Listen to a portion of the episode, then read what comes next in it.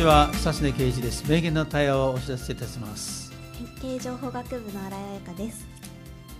さて今日はね、えー12回目ということなんですけどね、あのーまずね安藤桃福という人をね今日は紹介をしたいと思います、でこの人はあのまあいわばカップヌードルの発明者っていうかね発明家なんですよね、まあその人のことをまあそう皆さんあなたと二人でやりたいと思ってますけどね。はい、えー安藤桃福さんのことを調べて、えー図解してくれましたよね、はい。ちょっと紹介してくれますか？はい。と今回このように図解をしました。えっ、と安藤桃福は台湾出身で、えー戦後の食糧難を目の当たりにして食の大切さを実感してチキンラーメンを開発した人ですね性格としては、えー、とベンチャー精神やバイタリティがあり、えー、と私は努力を継続できる人だなと思いました、えー、とインスタントラーメン開発までにその1日4時間睡眠で休みなしで約1年間研究したと言われています、闇市とかでラーメンを食べる日本人を見て日本人は麺が好きだなとか気づいたりした、うん。はい。はい、それでこの人の人生を大まかにちょっと言ってくれますか、えー、と22歳で来日して繊維会社を設立したんですけど、うん。えー、とその後に信用組合が破綻してしまって一度無一文にうんなって、そこからインスタントラーメン開発に力をうん。入れていったという感じですかね。なるほどね、ははい。いあの安藤桃福っていう名前珍しいでしょ？そうですね。ね。これ桃福というのは100の福が来るというね。はい。いうことなんですけども、あの生まれがね1910年生まれとうんいうことなんですね、はい。今生きてたら110 106歳うんかなになるでしょ、でこの人はねあの1910年というのはあのハレー彗星がねはい。日本に、まあ、世界中で地球で見えた時期なんですよ。でそれを見たおお父さんお母さんが、まあ、これは非常に吉兆だといい話だということで、えーお前は100の服を皆さんにあげるような人になりなさいということでね、えー名前をつけたんですけどね、あのー1986年にまた来るんですよね。でこの人はそれを見てるわけですよ。大騒ぎしたと思うんですけど次来るのが2065年ですよ。ね、荒瀬今何歳？今二十歳です。その頃ね僕と同じくらいになっちゃうんだよ。気をつけなさい、はい。ね、そういうことになります。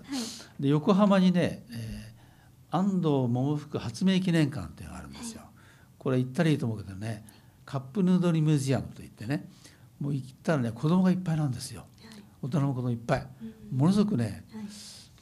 まあ、栄えてるというかね、まあ、そういう記念館で人気がものすごくあるんですけども、えーこの人はねあのまずねちょっと人生を振り返るとね、はい。えーまあ、1910年生まれで1932年にねメリヤスっていうものの販売会社を設するんですよ。メリヤスって何かわかる？調べたところ繊維というのは出てきたんですけど、これね、はい。あの編み物なんだけどね伸縮性がある編み物のえなんを言うんですよ。だ靴下とかうん。下着とかね、はい。まあ、そういうのに使うというそれを開発をしたんですよね。それからね、えー、1945年で、えー日本が負けた時に食糧難になったんで、食が大切だと思ったのがまず一つね。で早速ね、えー、1957年、まあ、ごから58年にかけてあのインスタントラーメンを作るんだよね。でこれがねえーチキンラーメンっていうんですよ。チキンラーメンって知ってる？はい、知ってます。食べたことある？はい。あれ美味しいよね美味しいですね。でこれね、あのー私がね子供の頃かな、子供の頃から大学生にかけてはねチキンラーメンばっかり食べてたんですよ 寮でねはい。チキンラーメンをこう煮て食べるとねうん。でえー麻雀やってねはい。勝った時はねあの卵2個入れたりして食べてた記憶ありますけどとても美味しいんですよねこれの発明者とはい。いうことなんですねでもう一つね、あのーすごいのがねこれ48歳で開始したんですけども、はい。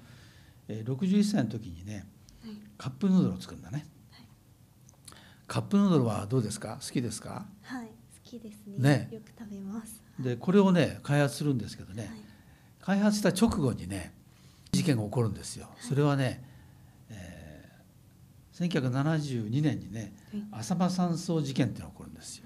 これ聞いたことありますか？ああれですね立てこもっうん。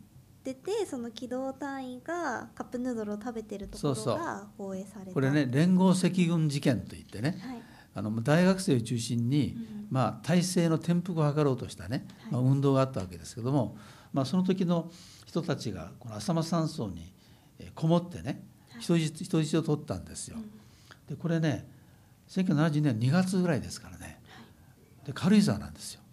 うん。ものすごく寒いのね。マイナス15度って言ったかな。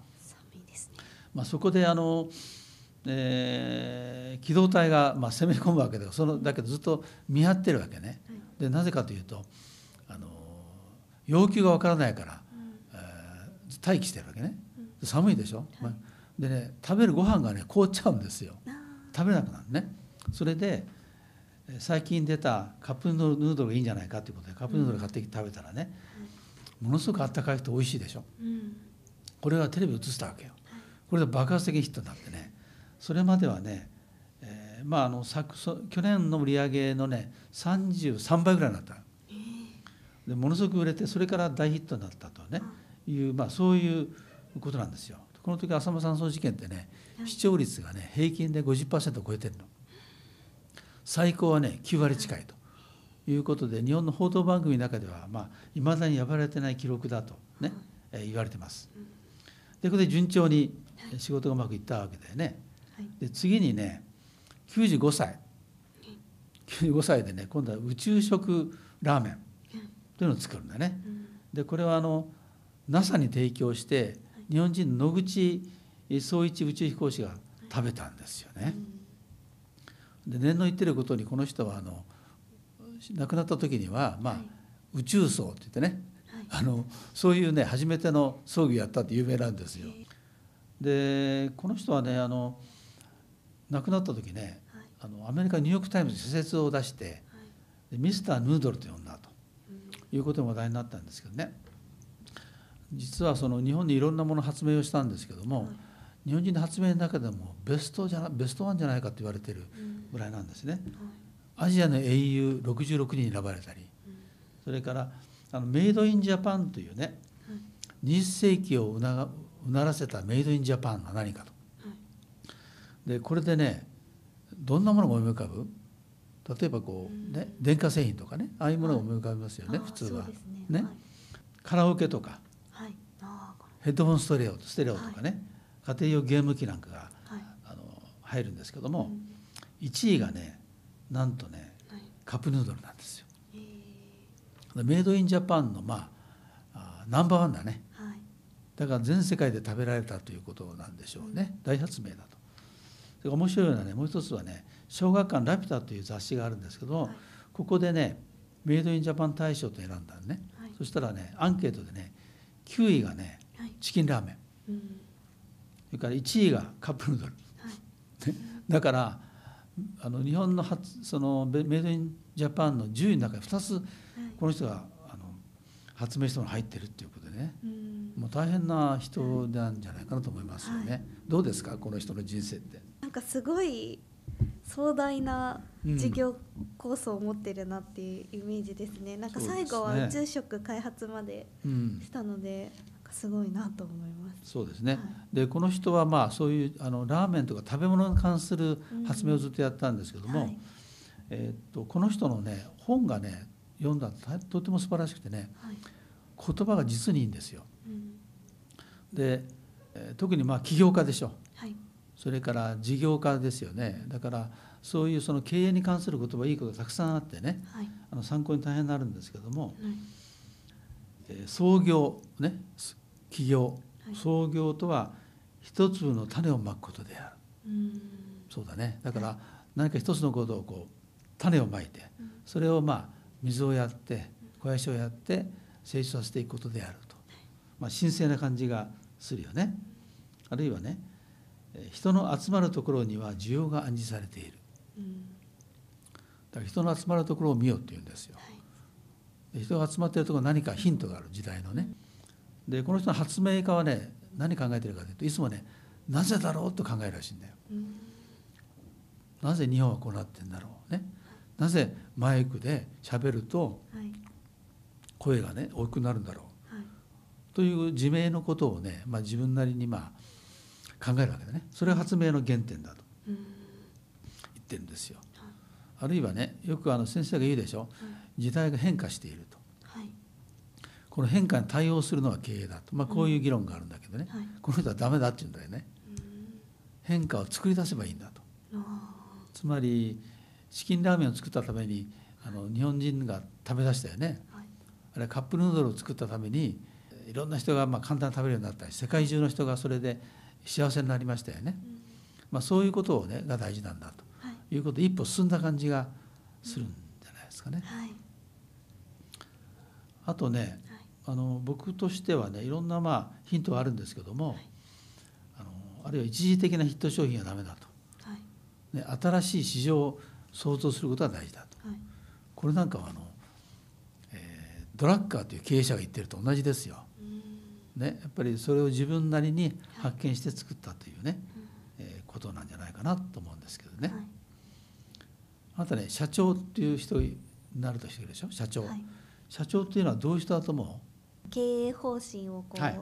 うん、導くようなリーダーシップのある人だよね、ね、だからもう権力があると、うん、いうふうに思うよねリーダーシップ、はい、ところがそうじゃないって言うんだよ。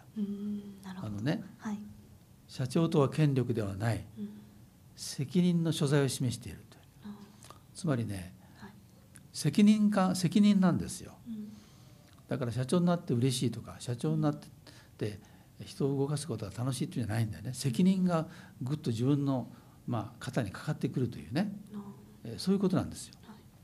だからあの社員とか社会全体が社長をいつも見てるでしょ、はい、だから十字架を背負っているようなもんだとも言ってるんだよね。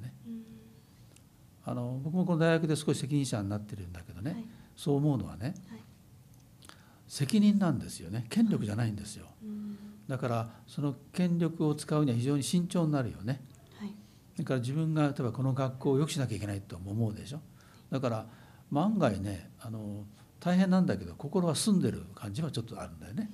そういうことを言ってきてんじゃないかなと思って僕すごく共感をするんですよ。それからねトップは先頭に立って旗印をかける必要があると。何か旗を立てろと。ね、僕はあの現代の主軸と旗立ってるでしょ、はい、みんな迷惑してるかもしれないけどね。あのバスに書いたりね、はい、してるでしょ、ね。ね、うちの家内はあんなことみんな迷惑じゃないのって言ってるんだけどね、はい、ああいう旗を掲げることが大事なんじゃないかなっていうことを言ってると思うんですよね。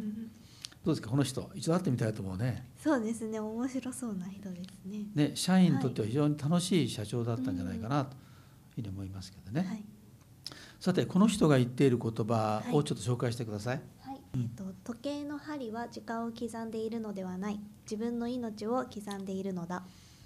これね、はい、いい言葉言ってるんだけどもあのインスタント食品ですよね。チキンラーメンとカップヌードルは、はいうん、これはまあ我々手軽に食べられるよね、はい、これはねあの火を起こしたら必要ないでしょ。だから、あの手軽に時間が短く食べられるんですよ、うん、ということで他のことできるよね、だから時間を大切する商品を食品なんだっていうことなんだ。ね、はい、そうするとねなるほど。これ時間ビジネスタイムビジネスなんですよ。で時計の針は時間を刻んでいるのではないと、はい、命を削刻んでいるんだと。どうですか？この言葉。なんかとっても深い言葉だなって第一印象で思って。うん、すごいなんか常にそんなにまだ時間を大切にしようとかは、あまり思うことがないんですけど、でも確かに言ってることはそうだなとは思います。例えばね1年365日でしょ、はい、で10年で、えー、3650日でしょ、うん、なんと二十歳だよね、はい、ということは7,000から8,000日今生きたわけだよね、はい、もしね100年生きるとするでしょ？3万6,500日しかないわけその8,000日も使っちゃったんだよね。そうでしょ、はい、そうするとねこの1分1秒、うん、これねだんだん命をすり減らしてるということなんですよ。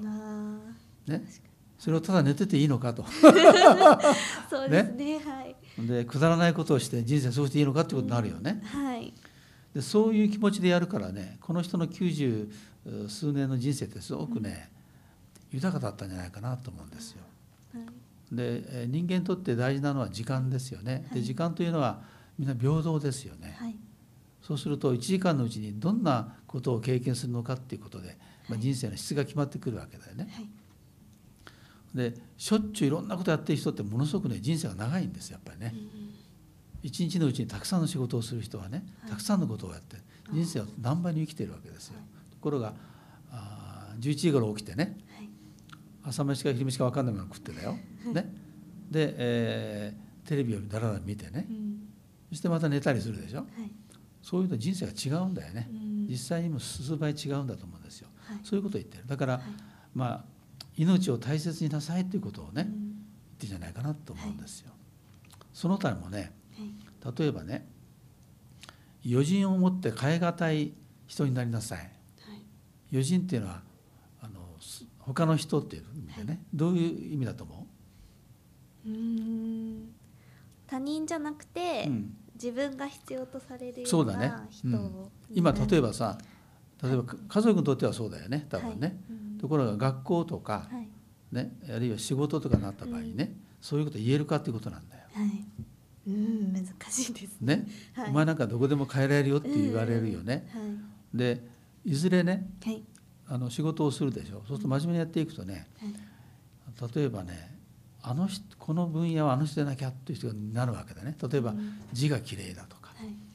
あるいはこの分野は彼は第一人者だとかなるでしょ、そうすると人を変えられないよね。はい。そういう人になれば幸せになれるよっていうことをね、はい。言ってんですよ。だからある時期が来たら余人を持って変え難い自分にならなきゃいけないと、ねい。うことを教えてくれますよね。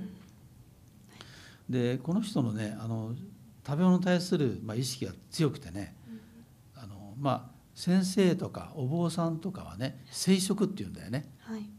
まあ、今はそういうなかなかなくなったけどね聖なる仕事である。はい。で彼は食の仕事は聖職ですと言い切ってんの。うん。なぜならば、あ誰にも関係するしね健康や命に関係するでしょ。はい。だから生殖ですと。だから食の仕事をする人は生殖という意識を持ってくださいってこういうこと言ってるね。はいで料理っていうのはね僕びっくりしたんだけど料理とは何かって書いてある。一番びびび驚いたのはねはい。あの食べられないものをはい。食べれるようにするのが料理であるうん。となるほどそうだな。はい。だから人間の H がこもってるとはい。いうことなんじゃないかと思うんですけどね。はい。でこの日清食品という会社はあのあの非常に大きくなった会社で今一流会社になってますけども、はいあのよく広告を出すんですよね。はい。その広告で僕が一番ね今でも残ってるのは「人類は麺類だ」って言ったんだよ。ど 確かに。あの麺類はみんな大好きですよね。本当に。うね。だからは「人類は麺類だ」って見た時ね、い、はい、そうだなと思ったよね。確かにはい。だこれも多分安藤桃福さんのはい。発明かもしれないけどね。うん。でこの人はねいつもにこやかに笑ってね楽しくね、うん。仕事をしてはい。人に幸福を与えるということで、百福を与えた。うん。百福以上がないね。世界中に何百万食という食を届けたっていう人なんですよね。はい。でもう一つねあのちょっと見せたいんだけどこれ。これどうこれね私のねはい。あのサインなんですよ。本を書いた時によくねサインするたせ言われるでしょ、はい。その時に僕書くのね。はい。でこれ丸とはい三角と四角と矢印とはい。なってんだけどどうですか？